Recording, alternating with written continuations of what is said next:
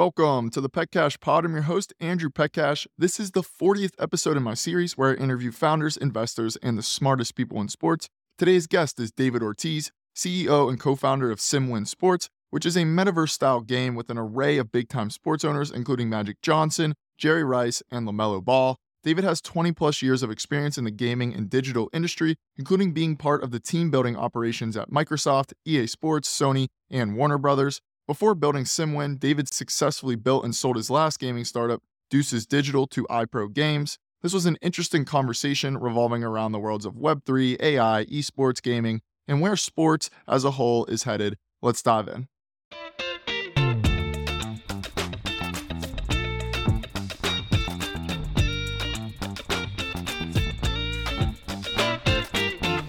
David, appreciate you coming on today. Excited to uh, dive into SimWin, your background, and uh, have a good conversation today, kind of at the forefront of what I like to call sports technology.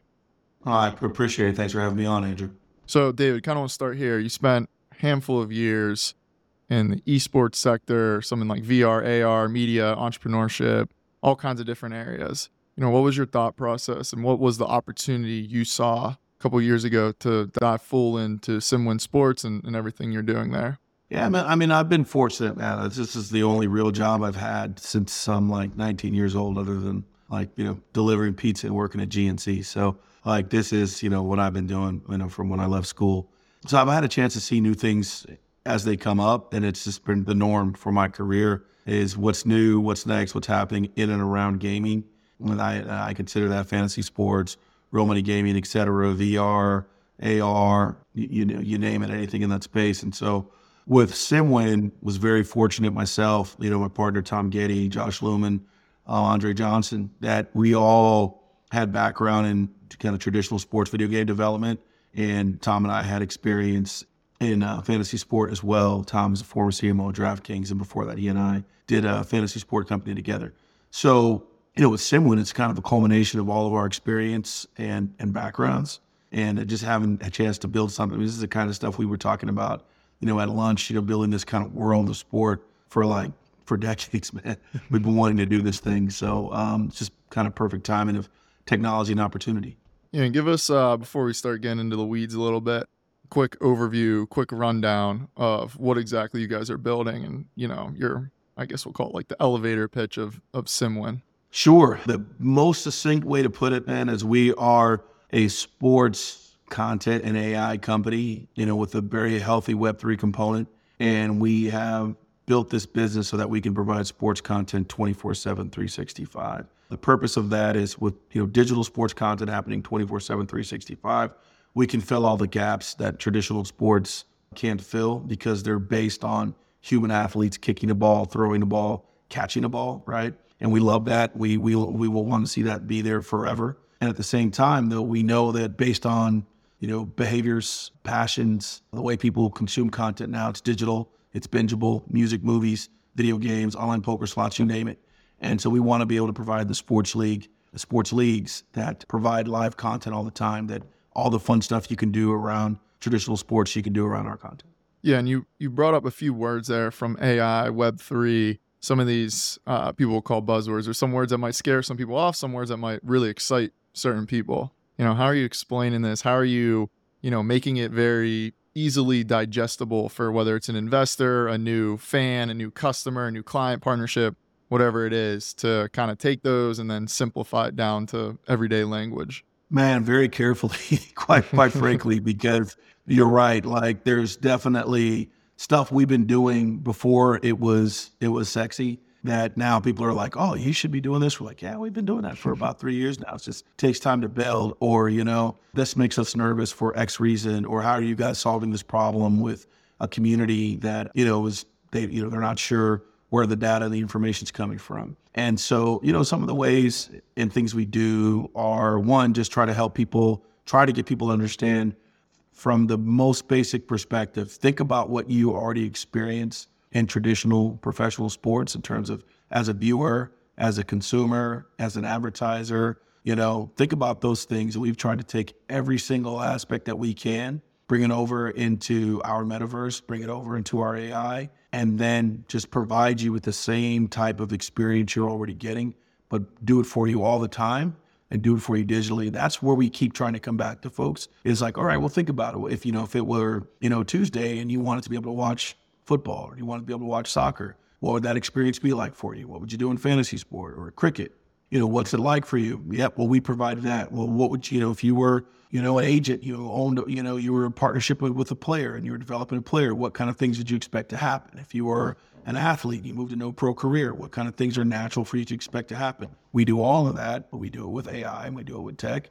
And then, you know, the other pieces for people who are doing DFS or ultimately, you know, as we license our data to real money gaming companies, what kinds of things are customers going to run into where they're like, ah, oh, man, how do I trust that? How do I know the fix isn't in? And so the big thing we try to stress to people is we are not a betting company. We don't take bets. We will license our data to sports books and casinos, but our goal is to operate as a very functional and transparent league. And so we do different things in our presentation. If you go to our site, you'll see things like after big plays like sacks and touchdowns. We roll stats up on the screen and show people what's happening underneath the hood because we always want to stay as transparent as possible so that, you know, no one ever has to question why do those things happen in the game and they can feel comfortable. There's a there's a generation of people who are already very comfortable with this. And then there's the in-between generation where we need we know we need to bring them along and um, and help them feel comfortable and not be and not be nervous. But if you can let a car drive you on the freeway next to a semi and park itself you know and not worried about running somebody over you're probably pretty safe trusting an online uh, game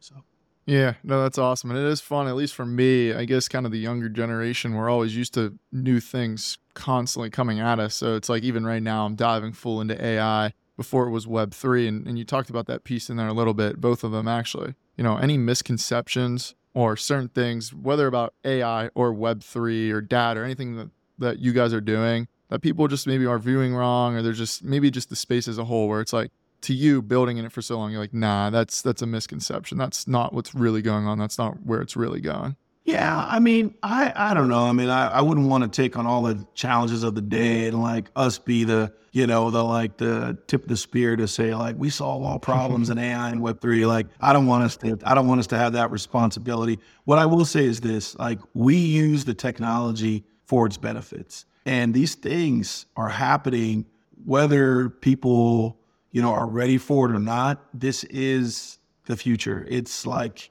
you can't you can't hide from it. You know, I'm sure there was a time where people were really really scared of ATM cards, and my money's not in my hand, right?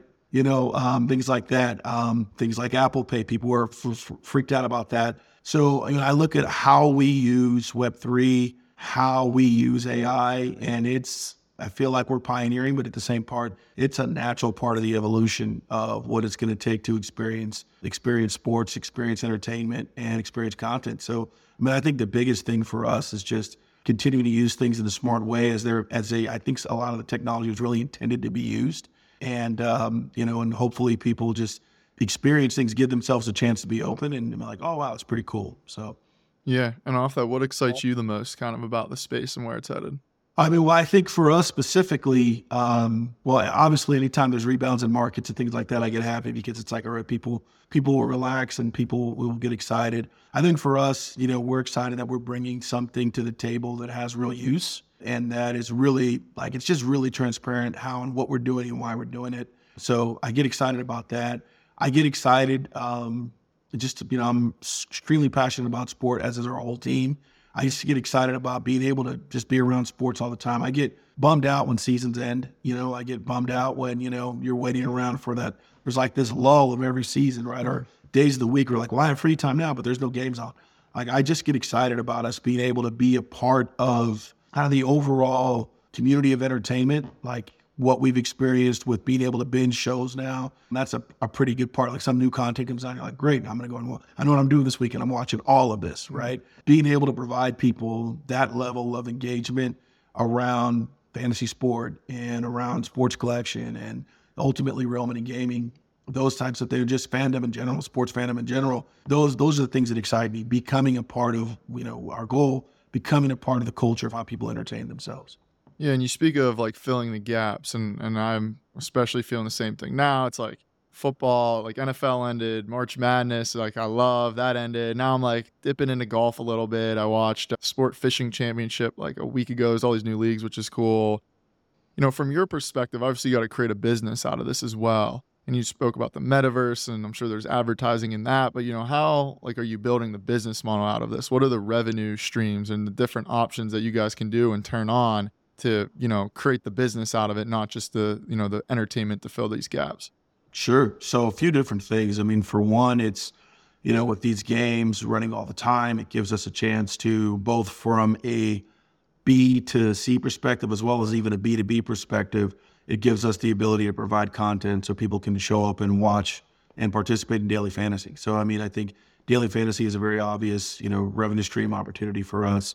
The selling of teams. I mean, we've been able to go out and sell teams to really interesting and compelling people and companies. That's a revenue stream for us. Ultimately, when we do our NFT drop, selling of players to general consumer so they can, you know, own a player and participate in the ecosystem as a, as a player, owner, and agent. Then in addition, as these games are streaming, We've built in some really cool things ourselves initially, and then with our partner Bidstack in in-game advertising in a way that is really, I think, um, pretty strong and uh, and and and pretty uh, forward thinking. And so there's some really cool things we're going to be doing there, and that already work, right? So it's a matter of filling the channel with uh, with content. So while you're watching an experience, instead of us cutting to a commercial break, you know, while players are milling about and getting ready for the next play, you're able to experience advertising. So that's another revenue stream for us. We have an in play prediction system that we'll be doing as well. So you show up on that one game that's streaming, you could do your DFS, but you can also follow along with in play, which is real time ability to make predictions on what's going to happen on the very next play. You know, from the simple things like, you know, it's going to be a runner pass to it's going left, right, middle to which specific player is going to make the tackle or make the catch. So stuff like that. And then, of course, we have the ability to monetize through people investing in the growth of their digital player. So all these things we can generate revenue around, and then ultimately we can take all of this content that we built, all this you know cool sports tech, put it on a separate server that has nothing to do with any kind of real money gaming, and allow people to participate from creating their own you know amateur teams and and growing players that way. Ultimately feeding them in the pipeline, of the system, and everything we've done, we've done with so much customizability that essentially you know we could darn near be like a Minecraft or a Roblox for for sports gaming. Um, so a lot of ways for us to take this tech, these tools, and this content and and monetize it. Yeah, and you spoke of the team ownership in there a little bit. And for for people that don't know, I know you guys have put some of it in the headlines, but like Magic Johnson, LaMelo Ball, Jerry Rice, I know there's a bunch of others that uh, they're owners in the SimWin metaverse or, or whatever you guys are calling it. You know, what got them excited about the opportunity? Not just from like a financial perspective, but also like hey, I want to own a team in this, uh, you know, in this new world? I think if you, especially like even with the three people you just mentioned, and then some other companies like Animoca and you know some of the other partners we have, uh, Authentic Brands Group with Allen Iverson, and you know, um, I think if you look at all these, you know, these groups and these people, they're they're thought leaders themselves. They're people who are used to kind of performing and, and being at the top of of their field and their experience or just being innovators in general. Um, LaMelo's got to be one of the most exciting young players in the league, bar none, right? And when you look at the collabs he does with like Rick and Morty and some other stuff, those things always perform very well. So I think, and for him, I think he's just the kind of guy who just likes to be a part of you know cool new stuff and type of stuff he himself would engage in. And so he's definitely got that that young mentality of you know I want to I want to be involved in cool stuff. So that for me is like an awesome endorsement. Somebody like Magic Johnson, an absolute business megamind, right? I mean, naturally, you know, my opinion, greatest point guard easily of all time.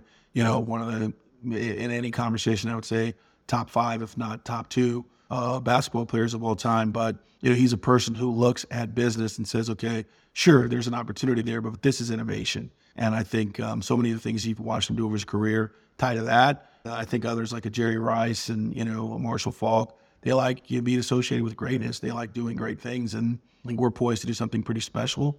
I think that's what attracts these guys. Not to mention, you know, having this next generation of of people really understand, you know, their talent and seeing them compete. You know, this metaverse, it's um, it blows my mind sometimes that some of the things that we just naturally understand about the greatest ever to play the game, and um, how it's just like, oh yeah, it's, it's it's secondhand. But sports fans today, they watch sports a little differently. Like I used to watch you know, um, you know, all kinds of stuff of like retired players, even when I was a kid, because I just one, that was the content that was available, but two, it's just like I was so into the sport. Now I think people are aware of the players that play currently. They don't necessarily know the history. And so when we can blend what we're doing currently with these digital players that they'll own as well as with the lineup of superstars, I think it's gonna be pretty cool.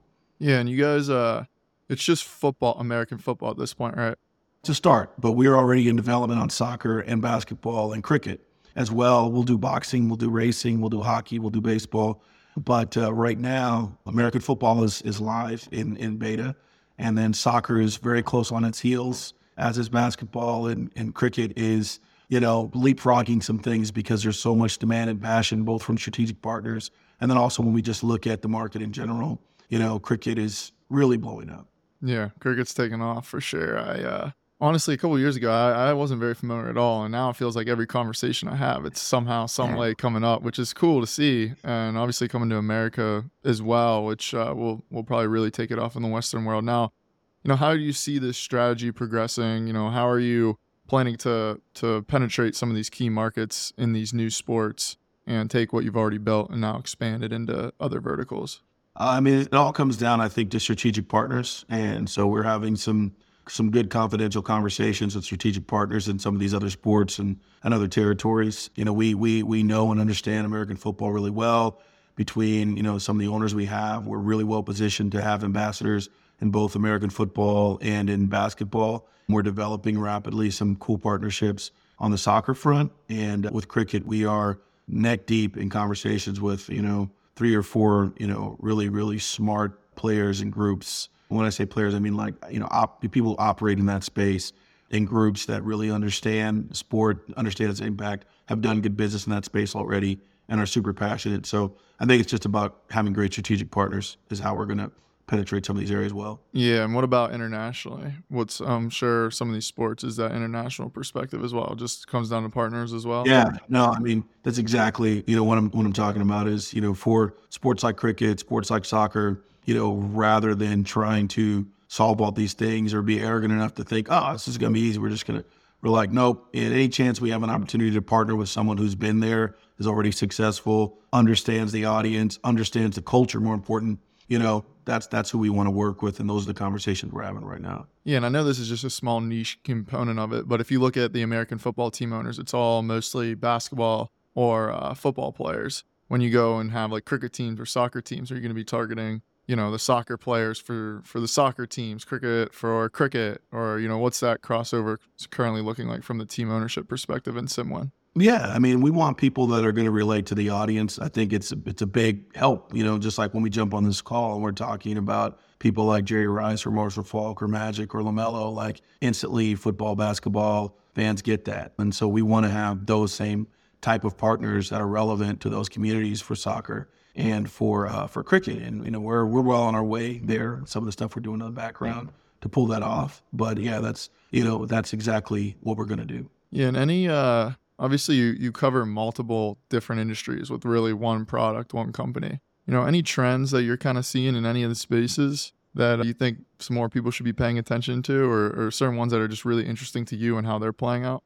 You know, man, um, I don't want to give you know any any free ideas out there. so you know, um, but uh, I mean, I think obviously a lot of people are are focused on things that are AI related right now. I think we're one of the few that are showing the practical application and what that means. I mean, but beyond that, I mean, uh, the, the trends I'm excited about and and I'm and I'm happy with is more and more often you're hearing pro clubs like you know established incumbent clubs talking about their forays into Web three their forays into things related to technology and gaming and them embracing that. I think you, over the last few years, you saw sports clubs start to bring on esports teams, especially a lot of the Premier League clubs bringing on an esports team representative.